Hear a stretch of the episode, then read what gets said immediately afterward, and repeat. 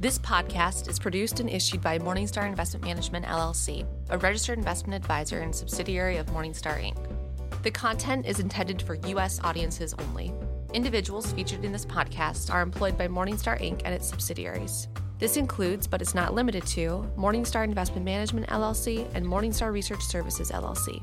Morningstar Investment Management and Morningstar Research Services are registered with and governed by the U.S. Securities and Exchange Commission. Stay tuned for additional important disclosure information at the end of this episode. What's the role of a financial advisor? Go ahead, think of an answer. I'll wait. Do, do, do, do. Okay, time's up. Did your response include the role of behavioral coach? My guest today thinks it should. In fact, behavioral coaching may be central to an advisor's role, more important than some traditional roles like, say, building investment portfolios. This is Simple But Not Easy, a podcast about investing in behavioral science by Morningstar Investment Management. I'm Drew Carter. Joining me today is Ryan Murphy, Head of Decision Science at Morningstar Investment Management. Ryan, thanks for being here. Hey, Drew. Good to be here. Ryan, what do people look for when they seek financial advice? Right. So this was an interesting question. We were kicking this around and thinking of different ways in which we could measure this. And so we looked at the literature and different studies had been done before. Lots of different answers existed out there. And so we, we called from those different studies, both from industry and from academia, things that people were interested in why they might seek financial advice. And we put all these attributes together and then we went and asked people. And we asked them to rank them. Here's lots of attributes. For example, when you hire an advisor, you're looking for someone who's approachable and easy to talk to or for someone who has relevant skills and knowledge or good reputation. These are all different attributes that an advisor might have. What's the most important? So rather than just ask people to rate these things on a scale of one to five, because conceivably someone would say, well, I like all of these things, we force them to rank them. And that tells you the relative importance of these.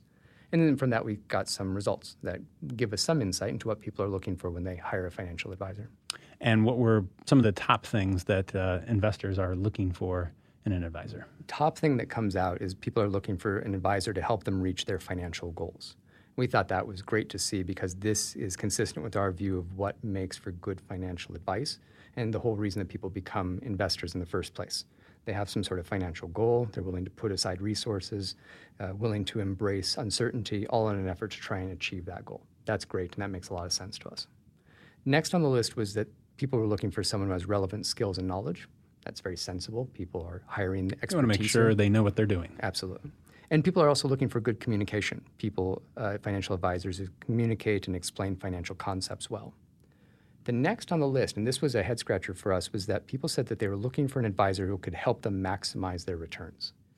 Right. That's uh, it was a head scratcher, but it, to me it seems kind of intuitive. It seems like people for a long time would go to a financial advisor to help you make make better decisions, and therefore to have greater returns. Greater returns, maybe, but maximize returns. I, I think what makes it hard to wrap my brain around for this is that you have helps me reach my financial goals and maximize my returns. That, that people, investors, are saying that both of these things are what they're trying to do. And I don't think you get both at the same time. Sure. So a financial plan could be really great for a person. It could help them reach their financial goals, and it would purposefully be designed not to try and maximize returns it's not going to have full equity exposure. It might be starting to dial down the risk exposure because that's actually what will help serve a person's goals. And I think a little bit of this is that people were parroting what does it mean to be successfully invested, and part of that is great returns. And I think that it's worth highlighting the difference between portfolios that can help people achieve their financial goals and portfolios that are designed to maximize returns because those two things can be very different. For me, I think the issue of maximizing returns, and when sort of that light bulb went on that this wasn't the reason that a person should invest, was when I was a reporter. I was covering uh, you know, pension funds and other large institutional investors, and they were getting into something called liability-driven investing, which is essentially you know trying to match the risk of the investment portfolio with the sort of uh, liability profile of, of the, the pension fund. And you know once those things are matched they just you know start to lock it down so that they don't have to take more risk than is needed to essentially pay the liabilities because a company you know coca-cola for example or, or, or you know any, any corporation here or, or in any other country is not really in the business of investing in order to meet its pension liabilities. It's really more sort of the sideline benefit that they offer their employees. So so yeah it, it does make a lot of sense to to get away from that kind of thinking of maximizing return and, and really keeping at the forefront uh, what it is that you're trying to invest for. Yep. And, and the other thing to point out is that uh, portfolios that would try to maximize returns would have a lot of volatility in them. And that could be something that people don't have the stomach for, especially if there's, you know, markets start to take a downturn. And moreover, that kind of volatility can induce them to maybe go to cash, to cash out. And that could be a far worse situation than if they had a portfolio that from the beginning had less volatility in it and was still on target for their goals. I think it's funny too because you know savings. We've talked about how important savings is compared to investing, and, and certainly you don't see a lot of you know savings maximizers out there.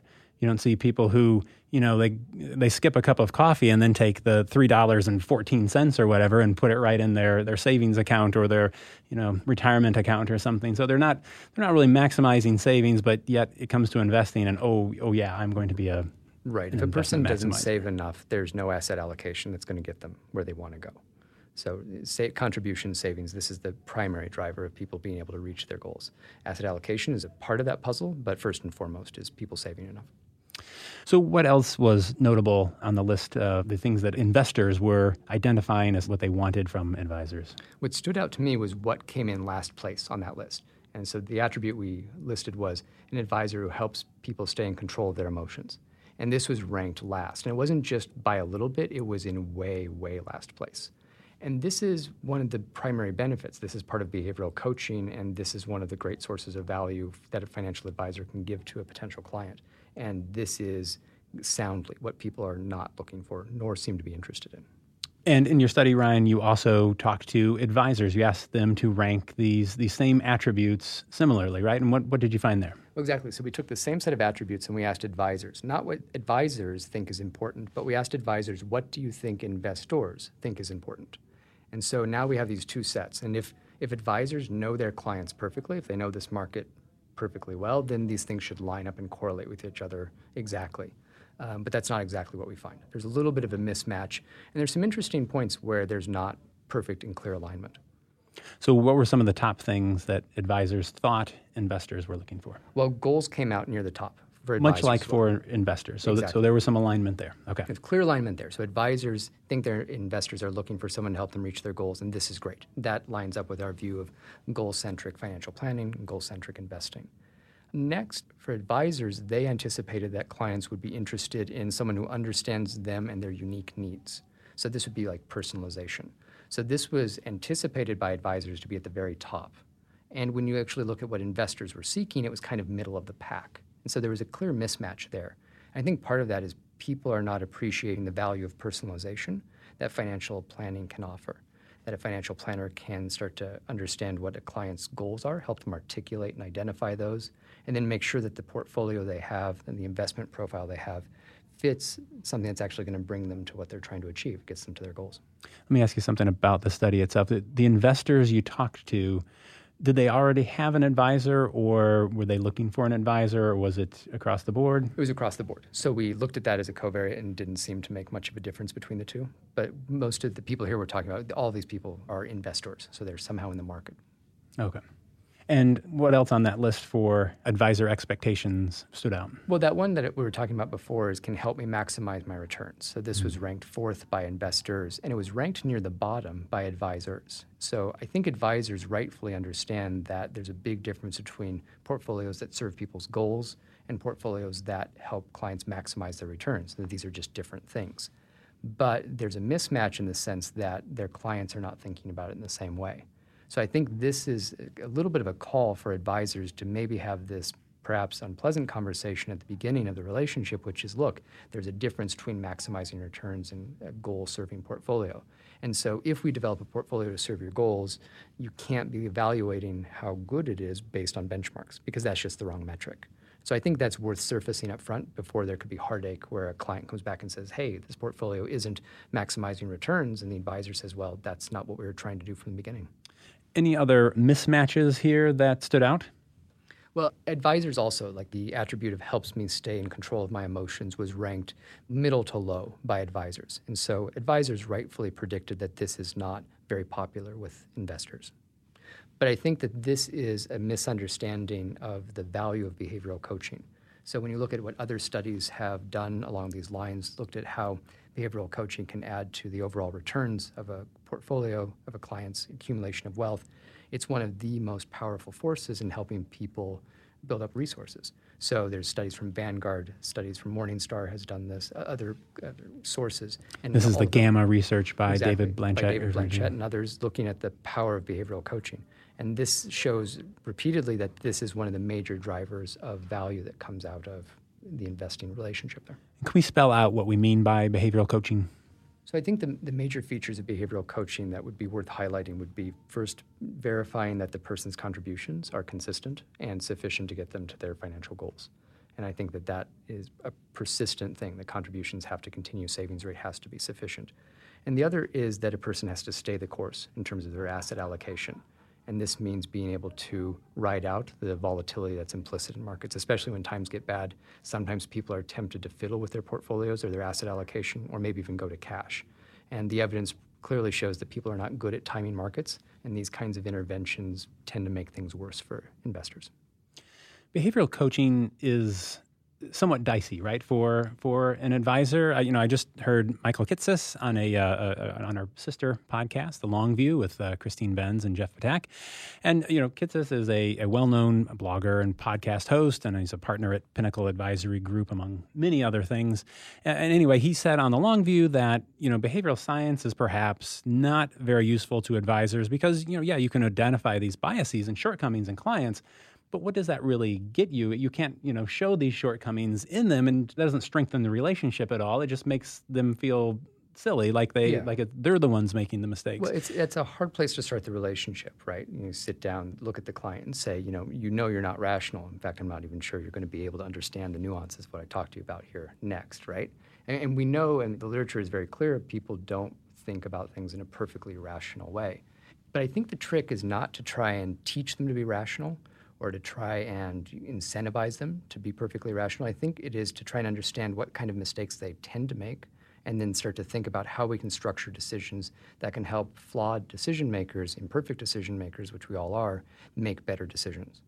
And so, yes, we know people have biases and we know that they don't see the world with perfect accuracy as it is, but there's still different ways that we can talk about and structure decisions that help people make better choices. And, you know, sort of putting pen to paper or rubber to road, how does the advisor like begin that conversation, or, or how are some ways into that conversation where you're starting to tread lightly through some of these things and not offend the client as they you know broach these topics? Right. So we did a follow up study for this, uh, trying to understand what people are looking for in a financial advisor, and the phrasing that we used helps people stay in control of their emotions. We thought maybe that sets people off a little bit. Maybe there's other ways to describe and talk about what behavioral coaching is, at least in part. And so we tried out different phrases. And for example, we tried out the phrase uh, helps helps me make financial decisions with a cool head, or helps protect my portfolios from excessive emotional reactions. Right. So and those those did better. Better. So we did an experiment, random controlled assignment of different people to different conditions. Some people saw the less appealing phrasing helps people stay in control of their emotions, which again scores last place by far. But when you describe the same sort of thing using these other phrases, it, it starts to increase its appeal by quite a bit. In fact, it moves to about the middle of the pack. And so I don't think that the ideas around behavioral coaching are intrinsically unappealing to people, but I do think that there's some things we can do in how we describe it and how we talk about it that make it potentially perceived as more valuable by investors. What sort of resources are available for advisors to you know to learn about behavioral coaching, to practice behavioral coaching, or even just tools that sort of do some of this for them? Well, that was one of the things we tried to do in this research is not just write a paper that is academic or intellectually interesting, but in the end of it, have some sort of worksheet that advisors can use. And so the thing I've been describing here of this list of attributes is something that we have in a worksheet and can be downloaded so that advisors themselves could have their clients go through this process and be able this would be a conversation you could have with a new client that, that makes sure that you're on the same page and you understand what they're looking for. And That's the hope, is to try and get people on the same page, to try and make sure people's expectations are aligned. And so if clients come in and are talking about goals and behavioral coaching and the power of saving as they try to reach their financial goals, this is great because these are sort of drivers of success. But if people are coming in and talking about maximizing returns and behavioral coaching is near the bottom of the heap, this is a place where I think an advisor then has a, an opportunity to step in and say, look, some of the things that you're looking for here that I could provide you are not really the most valuable things. So let's talk about what kind of value I can create for you more effectively. Ryan, just taking a bit of a, a, side turn here for a minute, can you talk a little bit about the research you've been doing lately? So, we've been doing lots of different research looking at people's preferences, looking at how they think about risk, looking at the sorts of things they look for in an advisor relationship. One of the other pieces of work we've been doing is around what people's goals are. And sometimes people don't even know their overarching financial goals if you ask them just off the top of their head. It's not the sort of thing people carry around in memory. And so we've been working with some really simple behavioral interventions, developing checklists that people can use just to help them think about this really important question and be able to give more reliable answers to it. Ryan, I know that a lot of the work that you do ends up on our investor success page. If people want to learn more, they can Google Morningstar Investor Success, and that will you know give you a link to that page. Uh, what is the title of this piece of work that they can read more about if they're interested? Yep. So this piece of research was called "The Value of Advice: What Investors Think, What Advisors Think, and How Everyone Can Get on the Same Page." If they fill out a form and they click this, they'll be able to download it, and it has all those attributes we were talking about and shows all the results we were just discussing. Ryan, it's always a pleasure. Thank you again for uh, joining me today. Yep, my pleasure to be here. For Simple But Not Easy, I'm Drew Carter. Please come back next week for another episode. Podcast is for informational purposes only and should not be considered investment advice. Opinions expressed are as of the date of publication. Such opinions are subject to change. No Morningstar entity, including Morningstar Investment Management and Morningstar Research Services, shall be responsible for any trading decisions, damages, or other losses resulting from or related to the content presented. Morningstar makes no representation as of the completeness or accuracy of the information presented past performance, which is then taxed at the investor's individual tax rate and certain distributions being deemed as return of capital. Morningstar and its affiliates, including Morningstar Investment Management, do not provide tax advice. Individuals should consult with their financial advisor and or tax professional about this and other tax issues related to their accounts. Individuals should seriously consider if an investment is suitable for them by referencing their own financial position, investment objectives, and risk profile before making any investment decision.